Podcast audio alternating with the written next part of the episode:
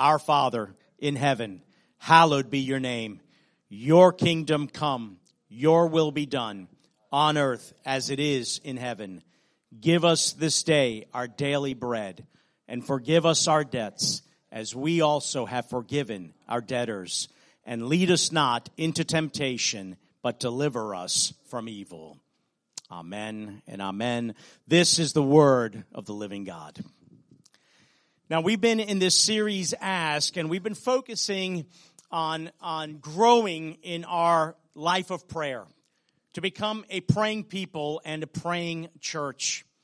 And a couple of Sundays ago, we began to look at this focus of how Jesus taught his disciples to pray with a very familiar Lord's Prayer. And we've been sharing that the Lord's Prayer is not just a, a, prayer to pray, but there's also found in there a pattern of prayer for us. It is a brief but potent prayer. It is short, it is concise, but it contains so many rich truths for us. And in Luke's account of when Jesus shared the Lord's Prayer at another time, he tells them to pray, repeat after me, basically. Repeat this verbatim. And here he's saying, here's how you can pray in a manner that when you ask the Father anything in my name, he will do it for you, as Jesus told his disciples he would do. And there's three basic components to the Lord's Prayer, a brief outline that we can follow. Now, we didn't read the last part of that in our passage today, but we are going to cover that uh, towards the end of today's message. But there's the preface to the Lord's Prayer found in that first line, Our Father in heaven. It tells us immediately to whom we are addressing our prayer to, who it is that we are coming before. He is our Father. And where is He? He's in heaven. Now, that's not just a physical geographic location, right? We know He is Spirit.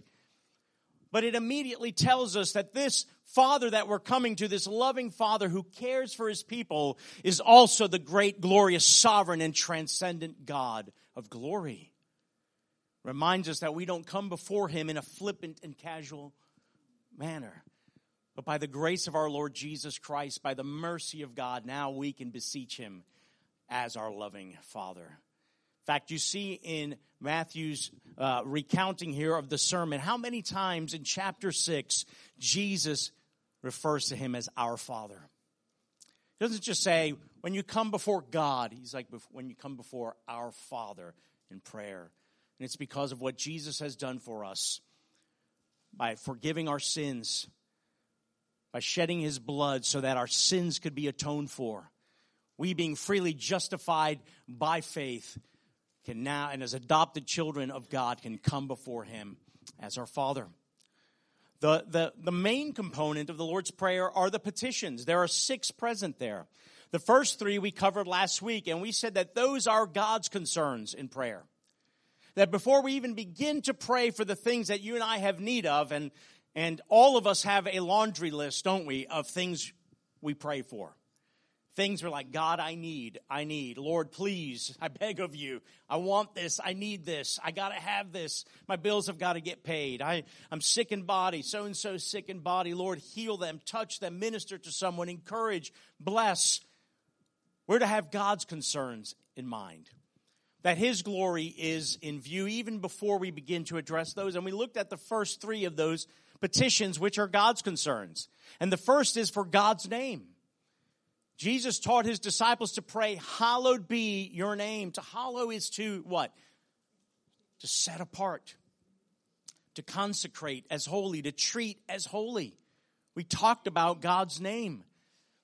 That his name isn't just a label that is ascribed to him so we have something to call him by, but his name is a reflection of everything that God is, who he is, his character. His being, his very being, is wrapped up in the very names that he revealed himself to us from. The second petitions are the means by which God's name is hallowed. Your kingdom come, your will be done on earth as it is in heaven. I want to encourage you to go back and listen to that. If you weren't here last week, you can uh, kind of catch up where we are, but as a refresher, to go back to those portions because they are important. God's glory is the aim of our prayer, it is the bullseye of our prayer. And before we come to talk about our needs and our concerns in prayer, like we're going to look at today, right, we want to focus on God's name, God's kingdom, and God's will. because it is about the glory of God. Why is it about the glory of God? Well, we talked about it last week. We talk about God's glory because in doing so, we're reminded, number one, of who He is, but also of who we are. And what is our relationship in regards to this great God of glory? We're not the center of the universe. We're not the most important thing in all of God's creation. So our prayer isn't to be focused exclusively on everything that is about us, but chiefly and mainly and primarily on all that is about Him His name, His kingdom, and His will to be done on earth as it is in heaven. Just like God is worshiped and obeyed, and everything that He commands is done by the angels in heaven, we desire that in our own life and in our own heart, in our church, and in our world. Well, that's why the Lord's Prayer begins with God's concerns. And beloved, when we begin with God's concerns, it helps us in a very important area. Because many times, and I'm going to say most of the times, and I'm maybe speaking for myself, I'm the only sinner here today, but our prayers are just so selfish and self centered. I mean, we immediately come in prayer and we're like, God, me, me, me, myself, and I, you know, and, and look what I need, God, and look what I need for you to do for me. And when we begin with God's glory in view, when that's the target and the aim of all of our prayer, even when we come to Him with our requests, right, it puts things in the proper place and order. We begin to pray for the necessities of life while still seeking the glory of God's name, kingdom, uh, and His will. You're reminded in Matthew chapter 6 when Jesus begins there talking, hey, don't be anxious about anything, right? God knows what you have need of. But he reminds us what we're to do of first order and of first importance.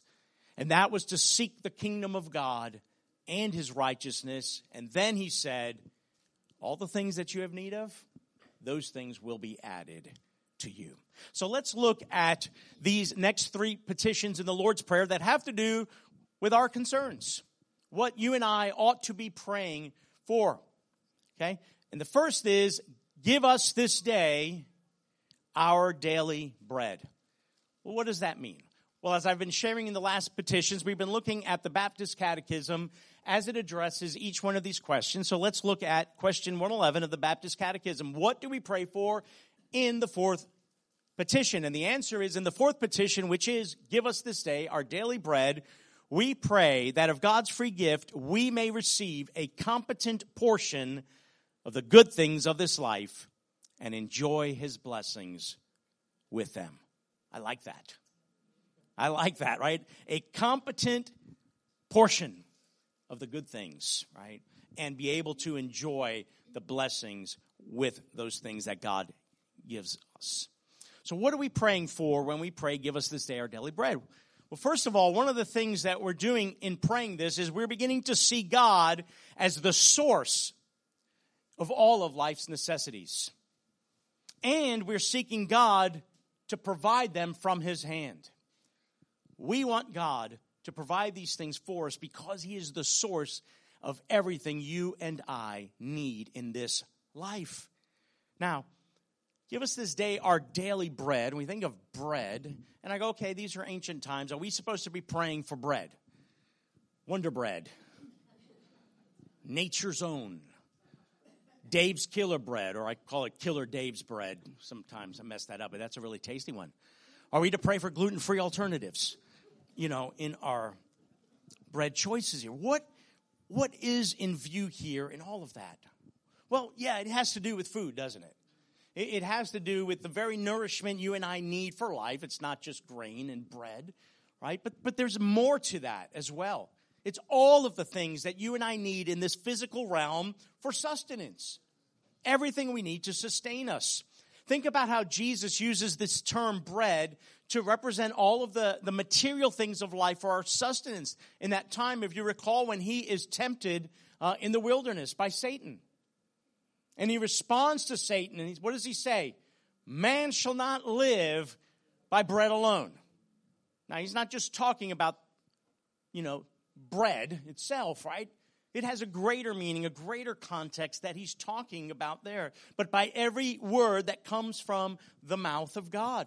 There is a sustenance in view there that is just beyond physical nourishment and things we need for our physical well-being and strength, but, but also to our soul and to our, our, our spirit as well, right? There's the spiritual dimension uh, in view there. So I'm in agreement with most commentators and and theologians that this term bread is a comprehensive term that extends to all of the necessities of life body, soul, uh, and spirit, right? Nourishment for our body, right? Mental, emotional, uh, physical, spiritual uh, health, shelter, the need of, of family and community, all of these things, all of these things. Remembering that God is the source of all those things. I'm reminded of, of, of, of what God told his people through Moses in Deuteronomy chapter 8, verse 18. He says to his people, You shall remember the Lord your God, for it is he who gives you power to get wealth, that he may confirm his covenant that he swore to your fathers as it is this day. Now, this is a very misquoted and misused scripture by prosperity gospel teachers are out there. Oh, he gives you the power to get wealth. That means I'm going to be filthy rich. No, it's a call for his people to remember where everything for our prosperity, for our well being comes from. And he says, don't forget God. Why does he say don't forget? Because we do. All the time, right? Right? What you have has come to you by the divine hand of providence. Do not forget that. Do not forget that. So praying for our needs is acknowledging also our entire dependence upon God for the provision of our physical needs. We get food, shelter, clothing, health, prosperity from where? From the hand of God. He is the source. So we should be praying for material things. We should be asking God for the things that we have need of in life for our sustenance. There should be there's no shame in that because he's telling us to do that. Jesus, remember, told his disciples in John's gospel, you ask anything. What is anything? Anything. In my name, I'll do it. I'll do it, right? But if we don't ask God for these things that He's told us to ask Him for, what does that mean? What does that say about us? Well, for one thing, we think that we can get these things for ourselves we begin to think that, well, we're responsible to take care of business on our own here, take care of things for ourselves. This, this demonstration in that particular posture and attitude when we don't ask God for these things that we are self sufficient and self reliant and can act independently of God. Or we might think that God is just unconcerned. That he doesn't care about these basic needs we have in life. He's indifferent to them. And some of you might think, well, I'm really only supposed to come to God for the really big deal things, the really important things of life. And asking for daily bread, that just seems too trivial a thing for this great and glorious God. So why am I even going to bother him with that? He's too busy with dealing with the wars and the, the bigger things of his church that I can't come to him and ask for these things, but he's telling us to do that. So when we pray, give us this day our daily bread, we acknowledge that God is exactly who Jesus said at the preface to this prayer our Father. A loving Father who does care about your material needs. He cares, brothers and sisters. Maybe you haven't been praying for those things. Maybe you've adopted one of those postures and attitudes of either indifference or just like, well, I'm supposed to do it on my own here. And, and you know, oh, God's given me a brain and God's given me ability, so I just need to go after those things myself. I don't really need to pray about those things that are in my own power to get. I can go shopping at Walmart or Aldi's or Publix or Winn-Dixie or wherever you go, right? Or shop on Amazon and get the material and physical things I need in life. But that attitude of self reliance and self sufficiency is antithetical to the posture of a true follower of Jesus Christ. Because all of our life is lived in dependence of Him. And even that which you say you, you think you're getting yourself at Walmart, Publix, Aldi's, Amazon, or wherever it is you shop and get things from, you're failing to recognize the true source of every good thing in life and every blessing in life. That, that those things are coming to you by the hand of God via those vehicles, but they're coming from God Himself. So He is a loving Father who does care about our material needs, and we can indeed pray for our material needs to be met because our Father told us to seek Him for those things. Now, interesting, He says, Give us this day our daily bread. Didn't just say, Give us this bread. Give us this sandwich. A tasty pub sub.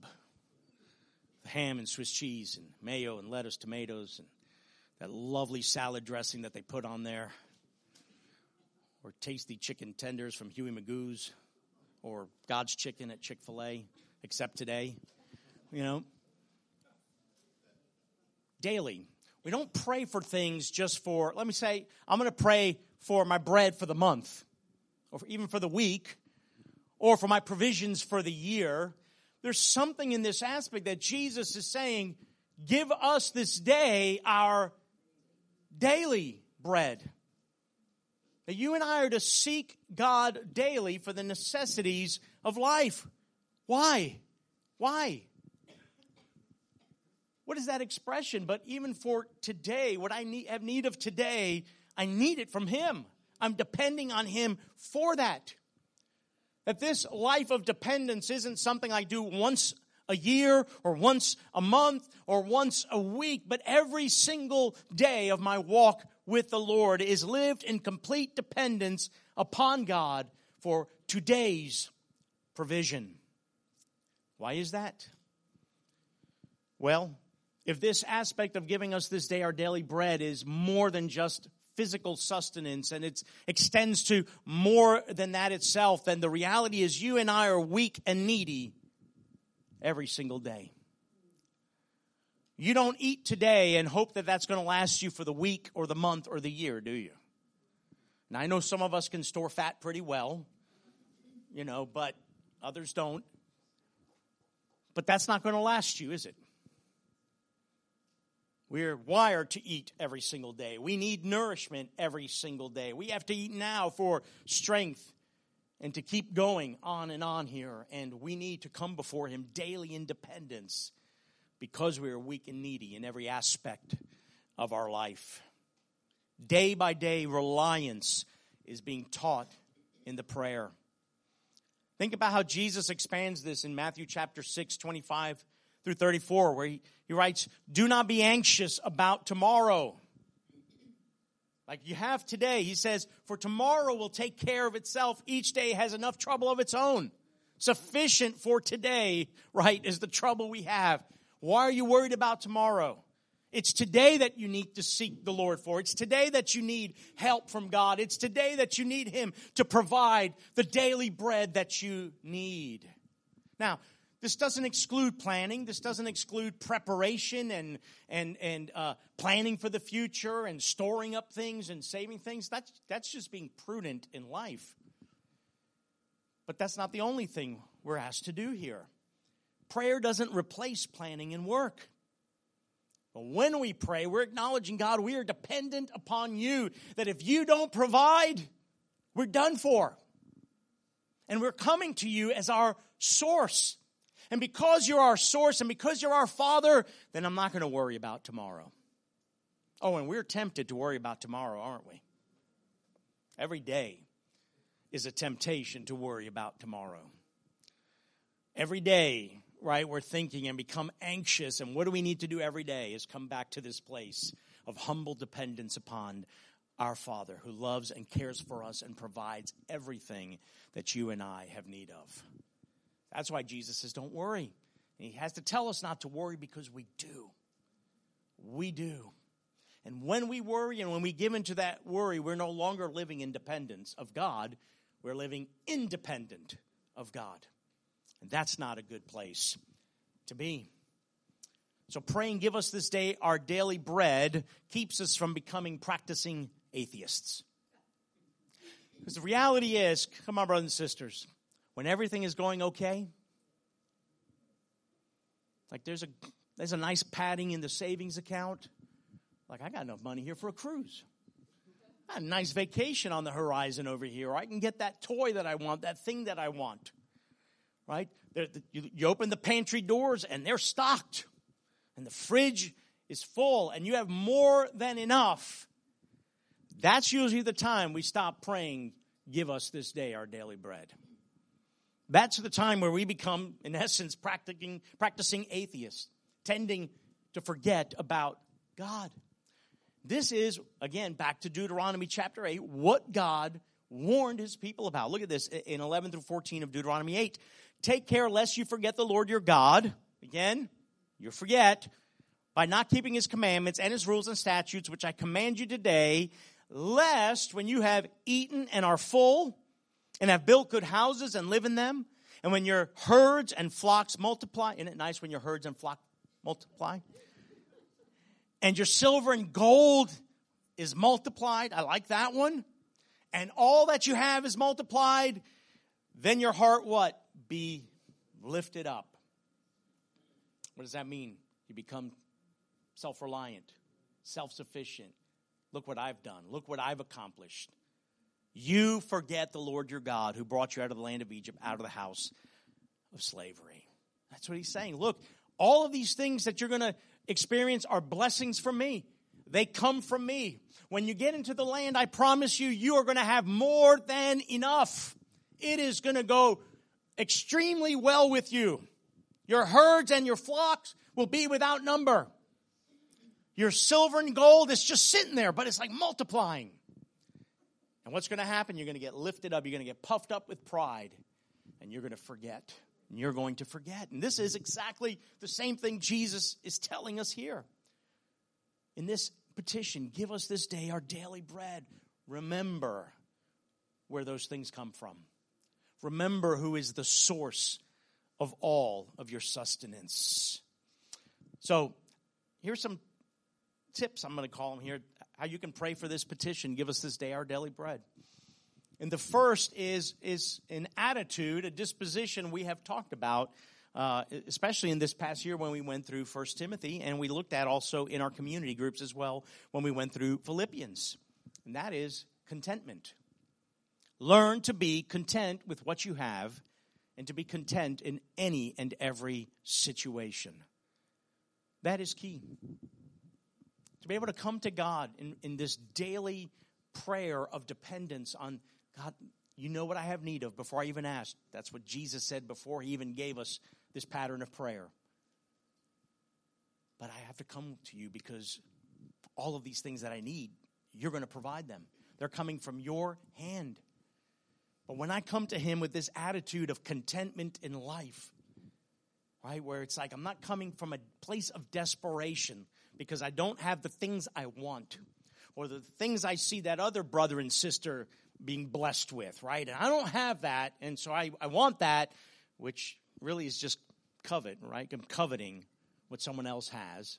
But when, when I'm content with what God has given me in life, right? Isn't that what Paul writes in, in 1 Timothy uh, chapter 6? But godliness with contentment is great gain, for we brought nothing into the world, and we cannot take anything out of the world. But if we have food and clothing, with these we will be content. Now, we talked about that. Food and clothing is not the maximum number of things a Christian is supposed to possess right? But food and contentment is the basic requirement for a follower of Jesus to be content. If you have that, with that you will be content. But man, we're not content because I need that other thing. When I have that other thing, then I'll be content. But that's the wrong attitude coming into prayer. Give us, Lord, what do I need for today? That is what I need and that you will provide. Secondly, give thanks to the Lord in everything, right? This is the, the posture, the attitude of, of gratitude, of, of being thankful in everything, right? First Thessalonians 5.18, give thanks in all circumstances, at all times. Why do we pray before meals? It's not so that God will remove the calories right? Or to make that extremely fat dish healthy to your body, you know, or man, I'm gonna if I eat this whole coconut cake, you know, uh, God's gonna take care of me and my, my blood sugar level won't spike and my diabetes flare up or whatever. No, what is what is what are we giving? We're giving thanks that God has provided this for us. So it's appropriate to give thanks, right? Before meals. It's, it's appropriate to give thanks when we receive things. It's appropriate to give thanks when you receive your paycheck. And you might go, well, I, I worked for this. I traded in hours of my time to this company for these things. No, even that is from the Lord, who has blessed you with employment, again, as a conduit to supply the things He is resourcing you with. Give thanks in all things. Give thanks for your job. Give thanks for your clothing. Give thanks for your home. Give thanks for your car. Oh, it's not a new car. Oh, it's got a few issues. Give them thanks regardless. Give thanks for your job. Stop complaining about your job. There's some of you who I hear say all the time, I hate my job. No Christian should say, I hate my job. Are there displeasing things and unpleasant things and frustrating things? Of course. We know from the curse in Genesis chapter 3 work is going to be hard. The sweat of our brow, thorns and thistles, right? We know that in this world. Nothing's going to come easy to us. However, right, we work unto the Lord. And we're to work unto the glory of God. We're, we're to work as if the Lord really is, is our employer, is our master, is the one we are seeking to please. So be thankful for your job. It's easier to pray then for the things concerning your job when you approach it with the right heart attitude. Does God know you have problems at work? Of course. But pray about those things. You feel like you're not making enough? Pray about that. You have a problem with a coworker? You have a conflict with your boss? Pray for your coworker. Pray for your boss. And remember who it is that gave you your employment. Third, pray, right? Pray for your material and physical needs with a view to God's glory. Again, the aim of these things isn't just for my own enrichment, right? But for God to, to, to supply us with the things that we need in order to serve Him more, to worship Him, to glorify Him with our life. God delights in giving things to His children because He gets glory from those things. And what does it do? It increases gratitude in the saints of God, in His children right? To serve him and to worship him because he is worthy of those things. Right? Give us this day our daily bread. That's the third, uh, the first petition in that second category there, and the fourth petition in the Lord's Prayer. Now, here's the second one of those petitions as it relates to our concerns Forgive us our debts as we also forgive our debtors. Now, he's not talking about your mortgage here, or your credit card debt, or your car loan, right? This is about sin, isn't it? Our sin debt. We'll talk about that in a moment. Now, this petition and the next one uh, speak to the needs of our soul. And that last petition, by and large, we're, we're talking about the physical needs, the material things that we need in life. This one here, though, is speaking about and prioritizing really our spiritual needs. And what is our greatest spiritual need? What do our souls most need? Well, deliverance from sin's penalty and deliverance from sin's power. And that's the focus of these two petitions. The Catechism, question 112 What do we pray for in the fifth petition? What is Jesus teaching us here? The answer in the fifth petition, petition, which is, and forgive us our debts as we have also forgiven our debtors, we pray that God, for Christ's sake, would freely pardon all our sins, which we are rather encouraged to ask because by his grace we are enabled from the heart to forgive others.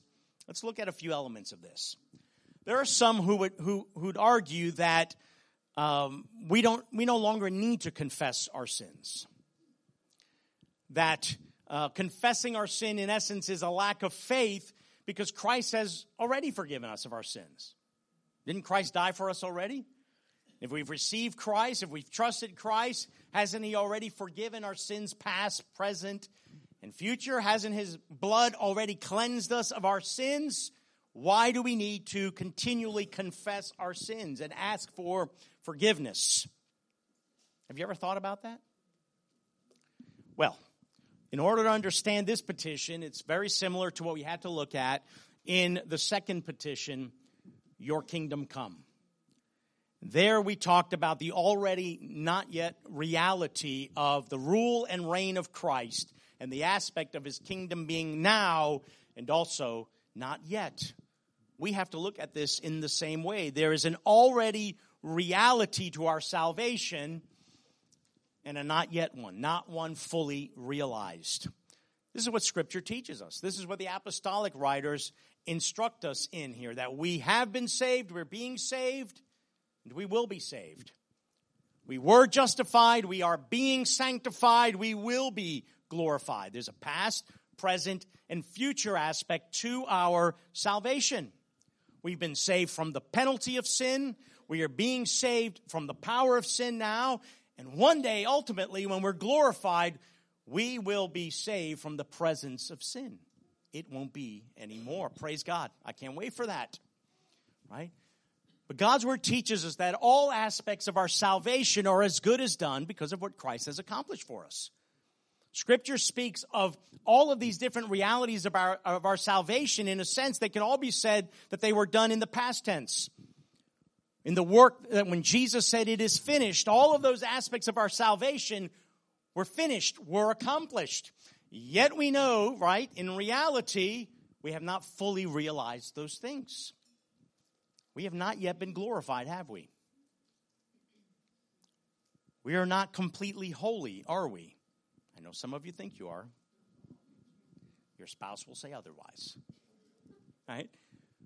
We're not fully been made perfect yet, right? There is an already reality. We've already been justified positionally. I'm, I am in Christ. I'm an adopted child of God. I'm seated with Christ in the heavenly places. I've received all of the spiritual blessings, right?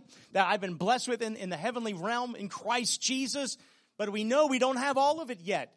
Because in Ephesians chapter 1, after, after he says, Blessed be the God and Father of our Lord Jesus Christ, who has blessed us in Christ with every spiritual blessing in the heavenly places. Then he says, Oh, but you've received the Spirit as a down payment, a guarantor, a guarantee of our inheritance until when? Until we acquire possession of it. Have we acquired possession of our full inheritance right now?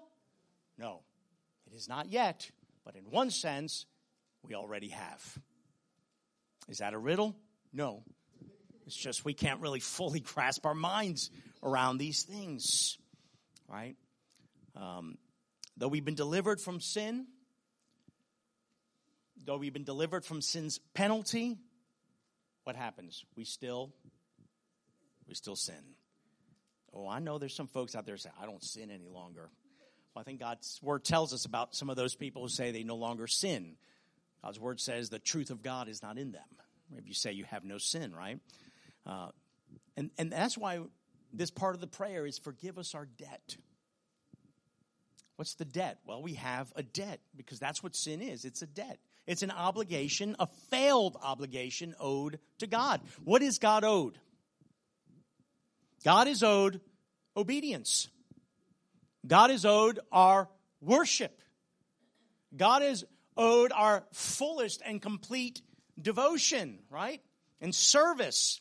And whenever we fail in these areas and what, what all creatures, every one of us owes God, we incur a debt. And unfortunately for us, that is not a debt that we can pay because we don't measure up to the righteousness of God and the righteous requirements of God. So when it comes to this aspect, forgive us our debts, we're recognizing that we do have a debt right? And the right response in dealing with that debt is confession and seeking forgiveness, right? And in doing that, who do we turn to? We turn to the one who paid our sin debt. The debt that you and I could not pay. Right? So we need to be delivered from the penalty of sin. This is exactly what Jesus has done for us. He paid the penalty for all of our sins, past, present, and future.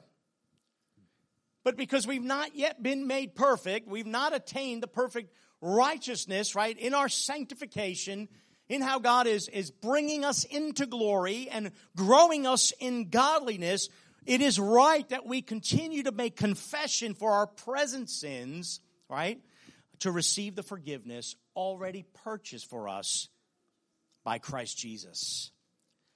Now, if our attitude and our posture is we don't really need to continue to confess our sins because he's already paid for that, then John's writing here in 1 John chapter 1 makes no sense. Verse 8 and 9. If we say we have no sin, we deceive ourselves, and the truth is not in us. Verse 9. If, now this is conditional, if we confess our sins, he is faithful and just to forgive us our sins and to cleanse us from all unrighteousness. Notice that conditional statement is present tense. If we confess our sins presently, we are forgiven of our sins and cleansed from all unrighteousness. You and I are in need of ongoing confession and forgiveness because we continue to sin. Now, here's the difference the forgiveness that we are asking for when we sin and make confession as believers, as children of God, as those who've trusted Jesus Christ. We are not seeking forgiveness or pardon from an angry judge. We're seeking forgiveness from a grieved father. Big difference. We know that in Christ Jesus, the wrath that was due us was laid upon Christ. He was punished for our sins. So when we're asking God to forgive us, it's not, please God, you know, I don't want your wrath upon me. No, we're no longer under wrath. We've been saved from the wrath that was rightly due us. Christ absorbed that on our behalf. But we're coming to our Father now. Parents, when your children disobey you, do you hate your children? Should they now suffer your wrath? Should, should you beat them merc- merc- mercilessly as punishment? I know you feel like doing that sometimes, but you don't, right? Because you love them and they cost you a lot in many different ways. No, you love them and it, and it pains you, doesn't it? It hurts your heart when your children disobey, right? When they displease you through their rebellion. This is this is what I want you to have in mind when we pray, forgive us our debts, right? Because we know we've sinned against God and we continue to sin. And God is working in us, praise God, by His Spirit to make us holy as He is holy because we're incapable of that in and of ourselves. There is nothing in you on your own, brother and sister, right? To, to, to make you right with God. So this is why continue look to Christ and look to what he has done for us and the work he accomplished in our place. So, so we know when we sin, what does the scripture say? We have an advocate. First John 2, 1, my little children, I'm writing these things to you so that you may not sin. Right? That's, that should be our desire, not to sin. We don't want to displease our Heavenly Father. But if anyone does sin, yeah, and we do, we have what? An advocate with the Father, Jesus Christ the righteous. Hallelujah. So we go to Christ for our salvation and forgiveness for our sins, past, present, and future, and we continue to go to Christ for forgiveness of our sins now because we know we have displeased God. And sin has consequences, and sin incurs a debt with God, and, and we come to Christ relying on his righteousness and his work in our place. We continue to go to Christ when we sin for the redemption that he already accomplished to be continually applied to us. Think about the inverse of this when we say, when he's telling us here to, to, pray, to confess our sins and seek this kind of forgiveness, when we don't confess our sins. What does that do to us? When we don't confess our sins, if we're in Christ, does that, does that change our standing with God? It doesn't, right? We're still children of God. Isn't it awesome that when you don't sin, you, you know, it's not like you're You're in salvation, and you're out of salvation, right? When I'm living holiness, I'm in. When I fail God, you know, it's back and forth. What a horrible place to live. And some people have that theology that they can lose what they did not earn. That somehow they can unsave themselves even though they had no responsibility for their own salvation. Right? Praise God for his work of salvation that is full and final and complete. And everyone that Jesus died for and everyone that he saved is going to be there on that day. Thank God for that.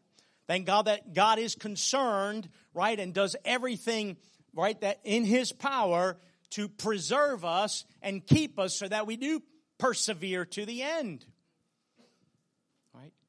So we don't, it's not like we're jumping in and out of this thing, okay? That's not, but when we don't confess our sin, how many Christians are laden with guilt and shame because of unconfessed sin in their life? And the longer that goes, the harder it is for them to come to the Lord to confess to, to, to seek a reconciliation of, of, of, of a separation that's there because we know we disobeyed God. We failed God. We sinned. We can, we continue to stumble in this, in this way. And, and now, now it's hard for us.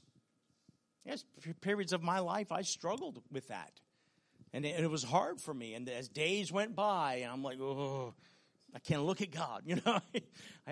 right? That's a failure to understand and grasp the gospel, right? And what Jesus done for us. But in unconfessed sin, as, as that goes on in our life, you know, produces that in us, a guilt and shame that keeps us and, and from going to God. And it robs us of the joy of our salvation, doesn't it? It really robs us of joy. In Psalm 51, we find David confessing his sin, right? Repenting, and he prays for a renewal of his relationship with the Lord. Restore unto me the joy of your salvation, he prays. Why? His joy had to be restored because his joy was lost through his sinfulness. Right? So we need to confess our sins, looking to Christ's work and forgiveness that we can only find in him. And when we do that, this, this healing balm of grace is applied to our soul. Right? And just that weight of that guilt and shame maybe we have felt is lifted that heaviness we were walking in and feeling like maybe God is displeased with us. No, when the grace of God comes upon us by His Spirit, what happens? That's lifted off of us. And there's a joy that enters our heart, and we remember, I'm still a child of God. I'm still loved by God, right? It's a beautiful thing. From that forgiveness that we receive from Him flow the blessings of knowing that we have peace with God that there's no condemnation and that our sins are not counted against us. So, confession of sin, brothers and sisters, is an important part of our daily life of prayer. It must be. It must be. Cultivate that habit in your life. You've heard preachers say, keep short accounts of sin, right? That's what they mean by that, right? When you sin, don't, don't sit there and wallow in that. Turn to Him. Now, there has to be proper contrition, right?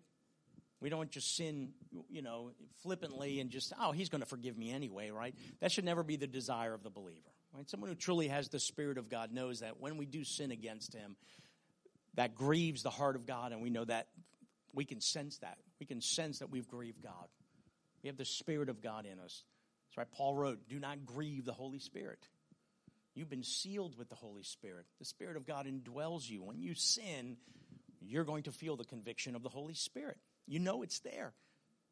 That, that immediately is your prompt to come to the Lord, right? In confession and receive the forgiveness that is yours in Christ Jesus. So, have you done that? This is more than just saying, Oh, God, I'm sorry, I screwed up again, right? No, confession of sin should be done with examination of heart. Again, this is not a morbid introspection of your sinful behavior. I always, what was uh, our continual admonishment here is don't look at your sin, look at your Savior, right? That's what we're supposed to be doing. But we examine ourselves, right? To make sure our confession isn't something superficial, something casual, right? Think about whole areas of your life that are that are unexamined maybe. Your thought life, pride, self-righteousness, hypocrisy, judgmental attitudes, envy, jealousy, covetousness. Think about the careless words maybe you speak or the harsh words you speak to others or how you, you treat you know your brothers and sisters in the lord or your children or your spouse or your neighbors or your employers right? Or employees. How you treat god's church right? And as we take a deep dive in examining maybe those aspects of our thought life or our heart and our behaviors um, we see we don't measure up to the righteousness of god that we're filled with rottenness at times, right? Uh, but we acknowledge that these are debts owed to God, and so we need to come to Christ and seek the forgiveness that He promises us here. Um, so make that part of your prayer life. Do keep short accounts, right? Trusting that He pardons our offenses and continues to work in us and change our hearts, again, for His glory. Your salvation, my salvation, is for His glory. Your ongoing salvation, my ongoing salvation, is for His glory. Your future salvation, my future salvation, when we are glorified, is for His glory alone. Quickly, I'm going to touch on this second aspect of where He says, Forgive us our debts as we also have forgiven our debtors. Well, that's interesting, isn't it? We have people that owe us too. Now, it's not money, it's people who sin against us. Anyone have someone sin against you? No? Man, I covet that. No, man.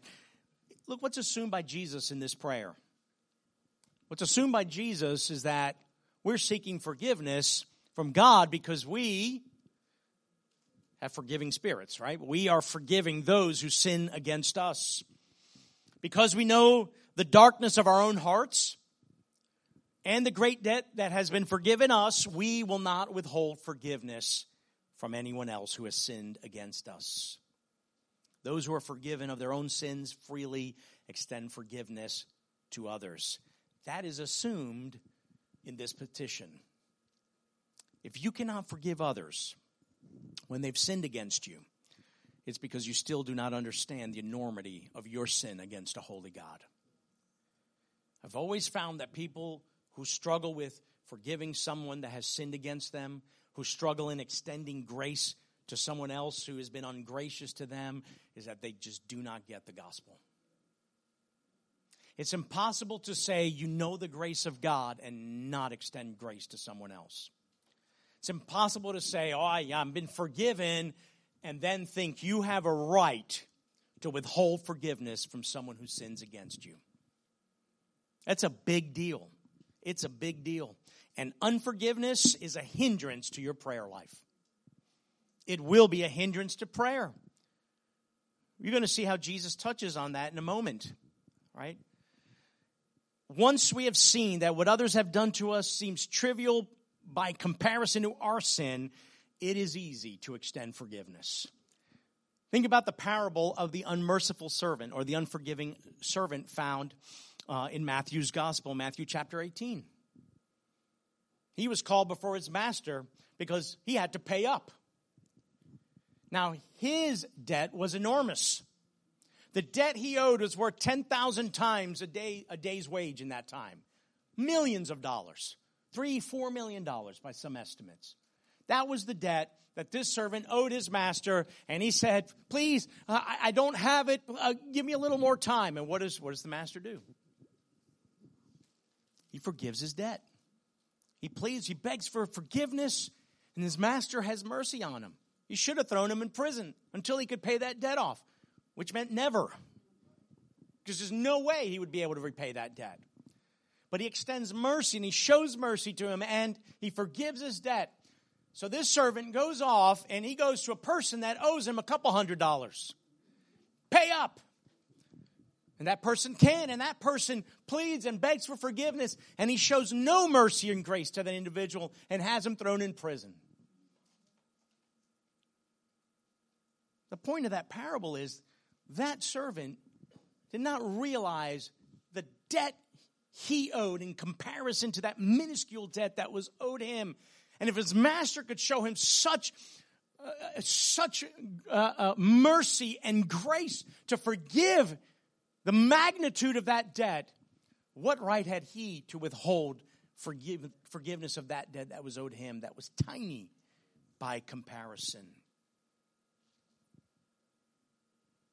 We have been forgiven of far more than anything you and I will ever have to give forgive someone for. I don't care how grave you might think that sin is against you. It pales in comparison to all of our sin debt to a holy God. And he took that upon himself to forgive our debt that we owed him. What right do you and I have to withhold forgiveness? But Dan, you don't know how that person sinned against me. You don't know how they hurt me. You don't know what they did to me. What did you do to God? How did you hurt God? Not just one time, but every day, repeatedly, over and over again, throughout the entire course of your life. When you forgive someone, and that doesn't let them off the hook. If they don't repent, if they don't turn to Christ, there is fiery judgment. They will be held to account. Only you're saying, I'm not the one who's going to hold them to account. I'm not their judge. God is, and God knows how to deal with those who are impenitent. But I'm not going to withhold forgiveness from someone who's done something to me because I know that I've been forgiven of something far greater than what someone has done to me so I can freely forgive. Is it always easy? No. Sometimes it takes time. Sometimes we're wounded quite deeply in a very personal way. Not all sins, all sins are equally damning. Not all sins have the same consequence. We know that. But I still have no right to withhold forgiveness from those who have sinned against me and I hand them over to God. You, you can deal with them, but God, I'm not going to hold that debt over them. I'm not going to lord over them that debt because you did not withhold forgiveness from me. And who I am is far worse than that person. Unforgiveness is a hindrance to prayer. That's why at the end of the Lord's Prayer in Matthew 6, he tells his disciples the necessity of forgiving others. Uh, verse 14 and 15 there of Matthew chapter 6. For if you forgive others their trespasses, your heavenly Father will also forgive you. But if you do not forgive others their trespasses, neither will your Father forgive your trespasses. That's, that's hard, isn't it? That's hard. That's a stumbling block to prayer when you say, I'm going to harbor unforgiveness in my heart towards that individual. Don't do that. Forgive and you'll be forgiven. That's the promise held to us here in this petition. So forgive us our debts as we also have forgiven our debtors.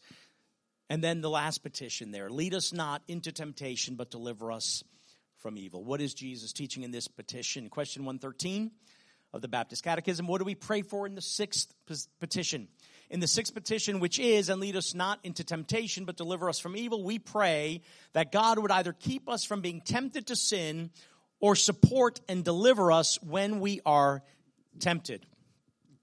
This petition is the plea of those who know the capacity for deceitfulness in their own hearts and their own susceptibility to the allure of temptation.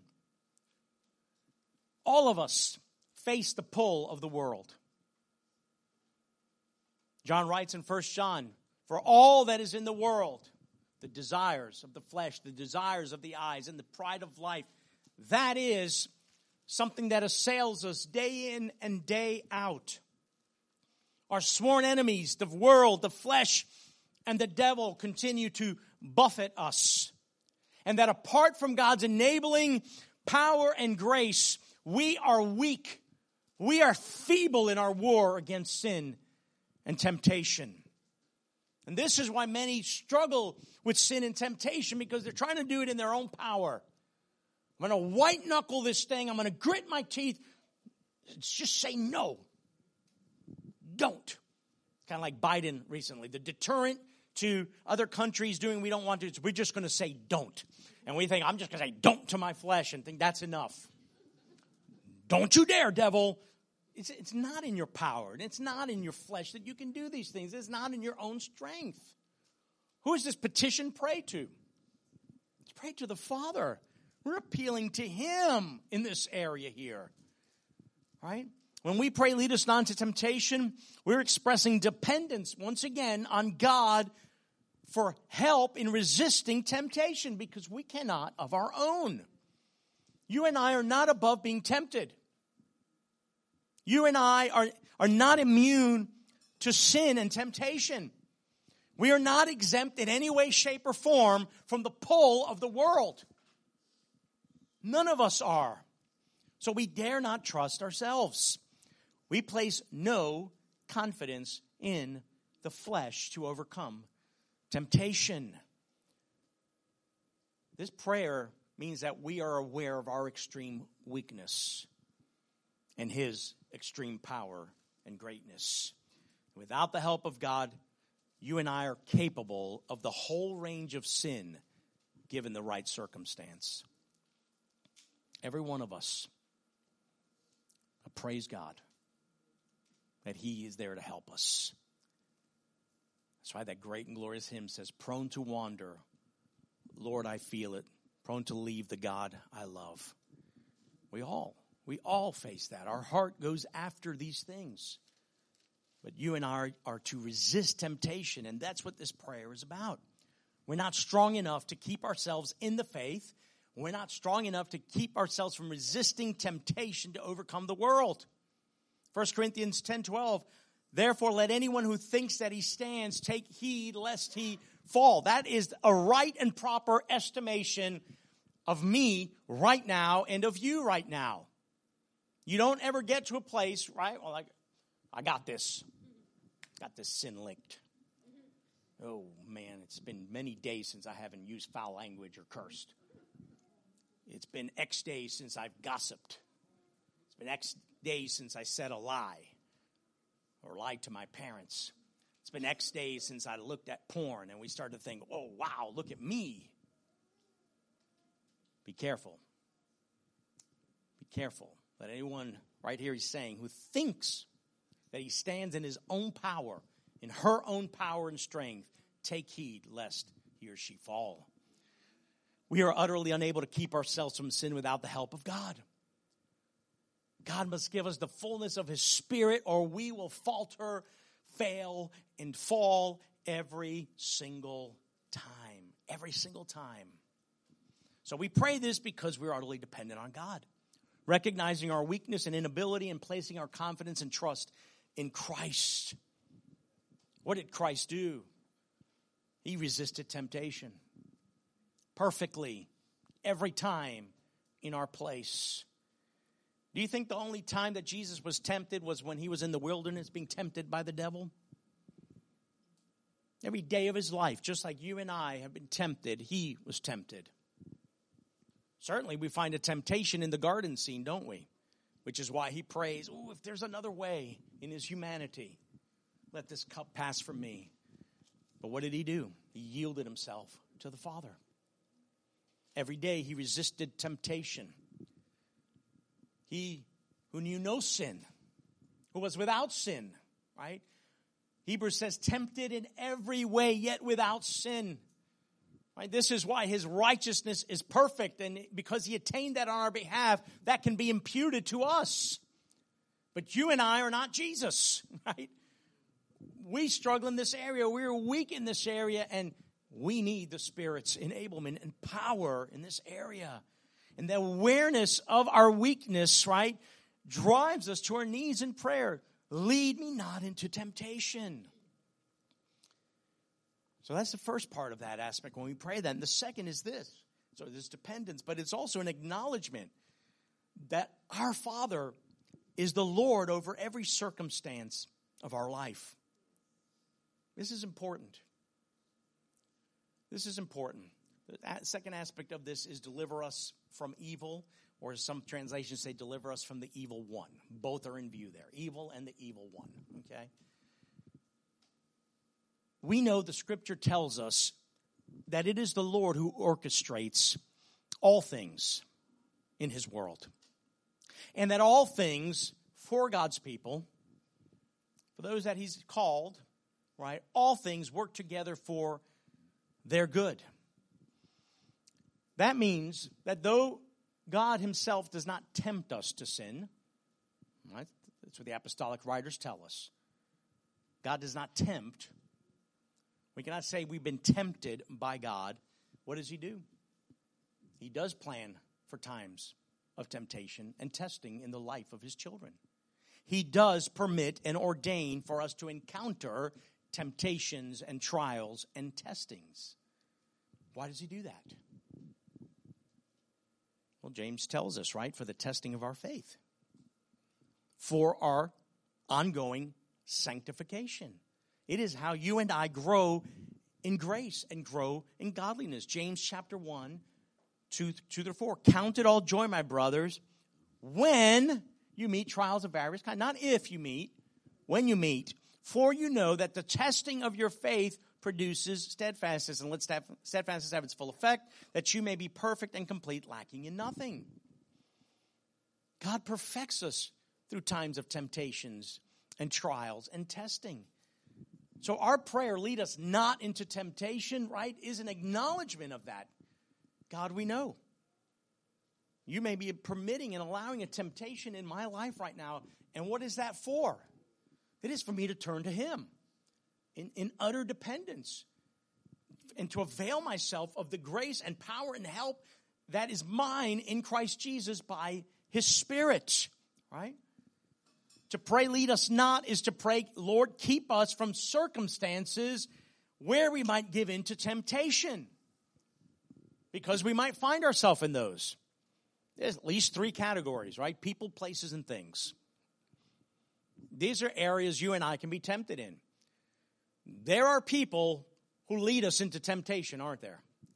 Bad associations in our life, right? Paul writes, right? Bad company corrupts good morals. We know that, right? If we're around certain people, they can lead us into ungodliness. For whatever reason, they draw out the worst in us. they draw out sin in us and tempt us in these areas. They cause us to stumble. Right? There's, there's some of you who may have coworkers who are very flirtatious with you. They know you're married and they don't care. Right?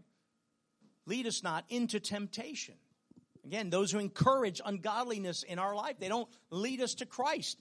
I'm not saying don't be friends with people who are not who are not believers. I'm saying don't associate with people when you're around them. It's almost like you're not even a Christian. Like you don't even know God. There's something wrong with that association. Lead us not. Places, right?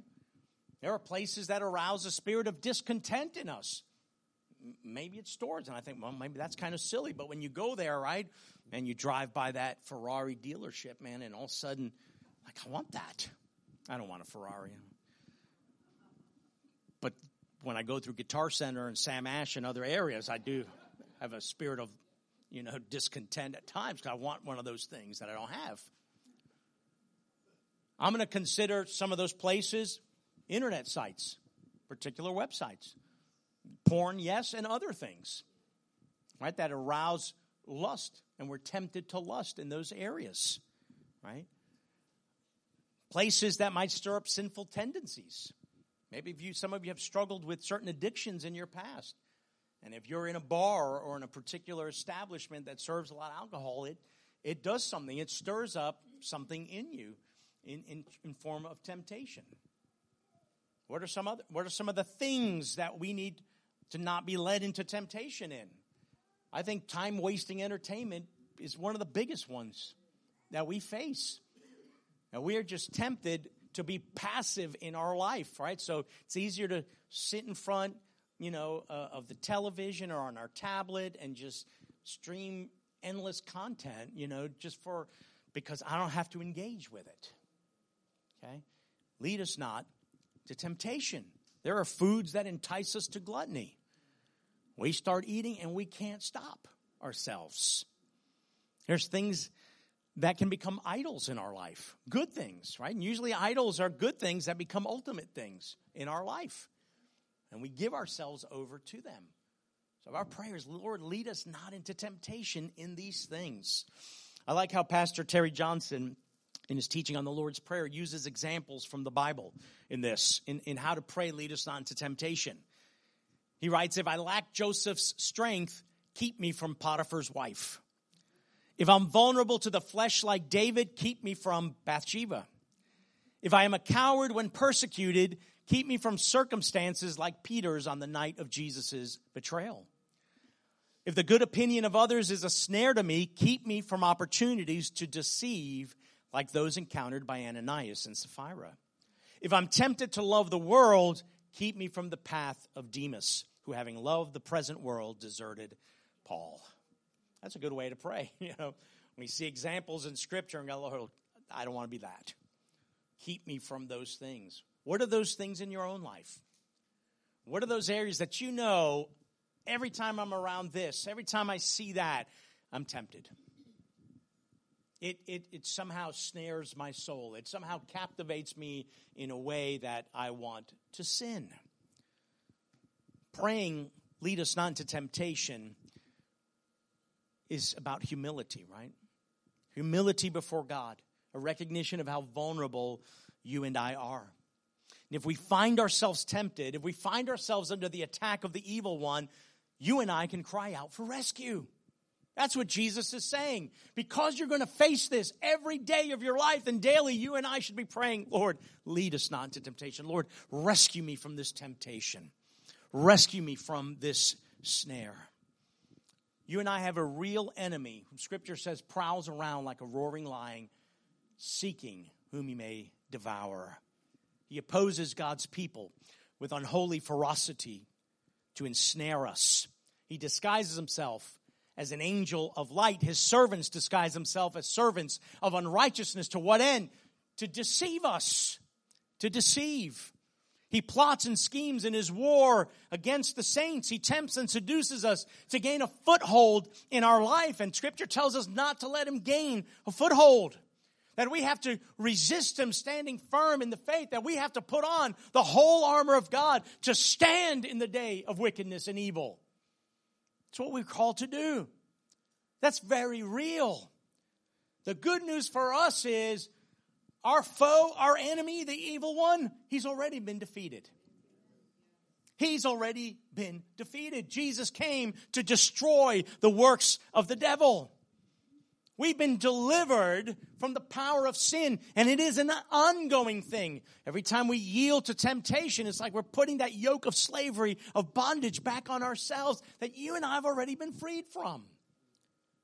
But we can come to Him and pray, Lord, rescue me from this temptation. Romans chapter 16 says that the devil will soon be crushed under our feet. An ongoing reality in our life. But look at this beautiful promise in 1 Corinthians 10 13 when you and I are tempted. No temptation has overtaken you that is not common to man. God is faithful and he will not let you be tempted beyond your ability. But with the temptation, he will also provide the way of escape that you may be able to endure it.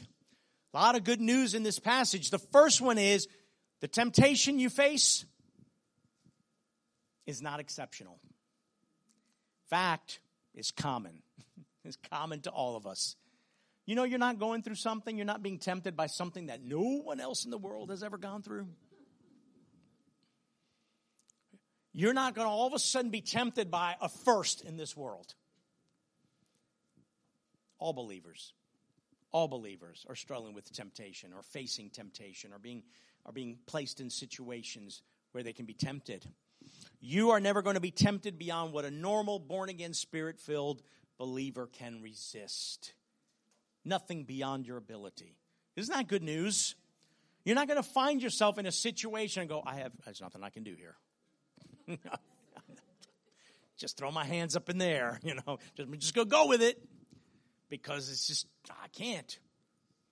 If you're in Christ, there is no temptation that will overwhelm you to the point where you are incapable of resisting and enduring to the degree that you cannot cry out for rescue. But every single time, you can.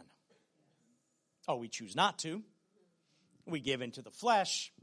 we yield to temptation, but not because you can't, but because you want to. What happens when we cry out for rescue? Here's three ways that God rescues us. The first is He gives us strength to overcome the temptation, to resist. Right? That's what we pray for. Lead us on temptation, but deliver us from evil. One of the ways He delivers us and rescues us is to give you the resistance capacity that you need. The second way is that He removes you from the tempting circumstance. I think of Joseph as a great example of that, right? That tempting circumstance was every day Potiphar's wife, come on here. Come on here, lover boy, into my chambers. What did he do? He removed him from the tempting circumstance. And you go, but he went to prison. Yeah, but he was removed from the tempting circumstance. That was better, right? And the third way is that um, he removes us from the tempting circumstance. That was my point for that one, but he removes the tempting circumstance from us. We always tell parents, you know, who are praying that with bad associations with their kid, or maybe there's a relationship that has been really destructive to their life, pray them out of your kid's life. Pray that tempting circumstance to be removed from them. We can pray for those things. Right? So those are the three ways God delivers us. And daily we should be praying for the Lord's deliverance from temptation uh, to be strengthened against spiritual attacks. Those are the three petitions that are about our concerns. Give us this day our daily bread. Forgive us our debts as we also have forgiven our debtors. And lead us not into temptation, but deliver us from evil. Now, I shared with you, I like to include the, the concluding doxology that is traditionally found in this prayer. And like, well, we didn't read that. It's not in, you look in your ESV and it's not there, but you'll see a footnote, right, in your ESV translation or some of the other translations. Why is not, why isn't that there in my translation? Now, if you have the good old King James Version, it's there. Well, how did they know to put that in there? What's wrong with these ESV translators? They missed this one. It's a good one. For yours is the kingdom and the power and the glory forever. Amen. Right? And we kind of remember the Lord's Prayer with this concluding doxology. Well, what happened? Well, the King James translation and some of those older ones use manuscripts that are later manuscripts, like the Byzantine manuscripts, late fourth century, fifth century um, manuscripts of the Greek New Testament. Okay, and this doxological statement was appended to the Lord's Prayer in those later manuscripts. So that's why you'll find them in the King James. Uh, that uses what's called the text, Textus Receptus, based on a lot of these manuscripts that are dated older than some of the manuscripts that are used with your more recent translations. Uh, these are based on manuscripts, the Alexandrian uh, manuscripts that are much earlier, like from the second century, and considered to be more reliable, right? Because why? They were closer to the original source material. Second century is closer than the fifth century, right? Okay, in, the timeline of things. So your ESV translations, your NIV, and others uh, that are more recent use those new, those translations that are earlier and closer to the, the original Greek uh, New Testament texts. And, and so this is why you find it outside of there. So what, why, is, why is this still then considered something that would be okay for us? Well, for one thing, most of the early church fathers actually included this, this doxology in um, their repetition of the Lord's Prayer. In fact, it was probably part of the liturgy of the early church. We find that in a document from the late first century called the Didache. And, and this, in essence, was a training manual, uh, a, a, discipleship manual for Gentile and Greek, Greek converts to Christianity. The Lord's Prayer is written in the Didache that was used to teach and disciple believers, and the Lord's Prayer there has that doxological phrase in it. So it seems like it's something that the early church had. Some say, well, this was something a scribe wrote later on, and that's why it was added there. Uh, and then somehow it was omitted as these New Testament texts uh, have been copied and transferred over the centuries itself. But there's evidence that the early earliest aspects that we can find in the early church incorporated as in the part of their Lord's Prayer and their liturgy. Um, so I take the side of what J.I. Packer writes about this statement. He writes, It's not in the best manuscripts, and by best he means more robust manuscripts. There are more Byzantine manuscripts of the Greek New Testament of that later, those later manuscripts than there are of the Alexandrian, the earlier manuscripts. That's why he writes, it's not in the best manuscripts. Nevertheless, it's in the best traditions, right? Because the church has historically included it at the end of the prayer, right? So we like it. We add it because it's biblical, right? It's biblical. And there's a parallel to this doxology in David's prayer uh, when in the consecration of the construction of the temple. Uh, and and when you when you see it here, you're like, wow, okay, we're saying the same thing. First Chronicles 29, 11. Yours, Lord, is the greatness and the power and the glory and the majesty and the splendor, for everything in heaven and earth is yours. Yours, Lord, is the kingdom. You are exalted as head over all. I think that's pretty good. It's very similar to what we're saying there at the end of the Lord's Prayer, that element of praise. So, since it's been regarded as scripture by the early church, we believe it's appropriate to include it. If you're like, I don't want to include it, I'm KJV only, it's okay. You might still be in heaven with that one, okay? All right. You know, I'm kidding there. Uh, question 114 of the Baptist Catechism, and we're closing here. What does the conclusion of the Lord's Prayer teach? The conclusion of the Lord's play, of our Lord's Prayer, which is for yours is the kingdom and the power and the glory forever. Amen. Teaches us to take encouragement in prayer from God only, and in our prayers to praise Him, ascribing kingdom, power, and glory to Him, and in testimony of our desire and assurance to be heard, we say, Amen. It's a the doxology is a declaration for God to enforce the petitions because he can. Because he's able. Why? For his is the kingdom and the power and the glory forever. He's the sovereign king. He is the ruler over all things. And because he's our father, we trust that he's willing and able and ready to answer these petitions for the glory of his great name. That's why we pray this. That's why we can add this, this prayer, this of praise, this petition of praise there at the end. It's on the basis of God's ability to do the very things we are asking Him to do and to do it forever. Why?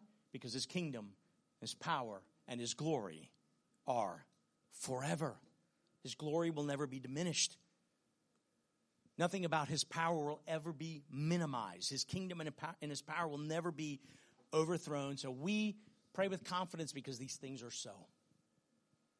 Why pray if you don't believe that God is sovereign and able to do the things that we're asking Him to do? You're wasting your breath. But because He is, and we know that He is, we pray with confidence. We ascribe praise to Him. And that's, we end this prayer with how we began. We began with praise in the prelude, Our Father in heaven, and we conclude with praise because He alone is worthy. Doesn't that cause your heart to overflow with praise? Knowing that your God, your Father, is ready, willing, and able to hear your prayers. When you pray about His concerns for His glory, His name, His kingdom, His will, He hears those prayers. And then, because we're praying with a view to His glory, we petition Him with our needs, our requests, independence of Him, acknowledging who He is and who we are? Do you have a great passion that God would be worshiped and glorified and honored, for His name to be hallowed, for His kingdom to come in fullness and power, for His will to be done, for He to be worshiped and obeyed on earth as He is in heaven? Do you pray with God's glory in mind? Do you look to Him as the source for your every need, your daily need? Do you depend on Him for that? Do you seek the riches of grace and forgiveness that are found in Christ alone through the confession of sin and extend forgiveness to others? And do you find refuge and shelter from sin and temptation in the strong and mighty God who can keep you from stumbling and present you blameless before the presence of his glory with great joy? If you believe that, if you depend on him that way, then praise him for that. For his alone is the kingdom and the power and the glory forever. Amen.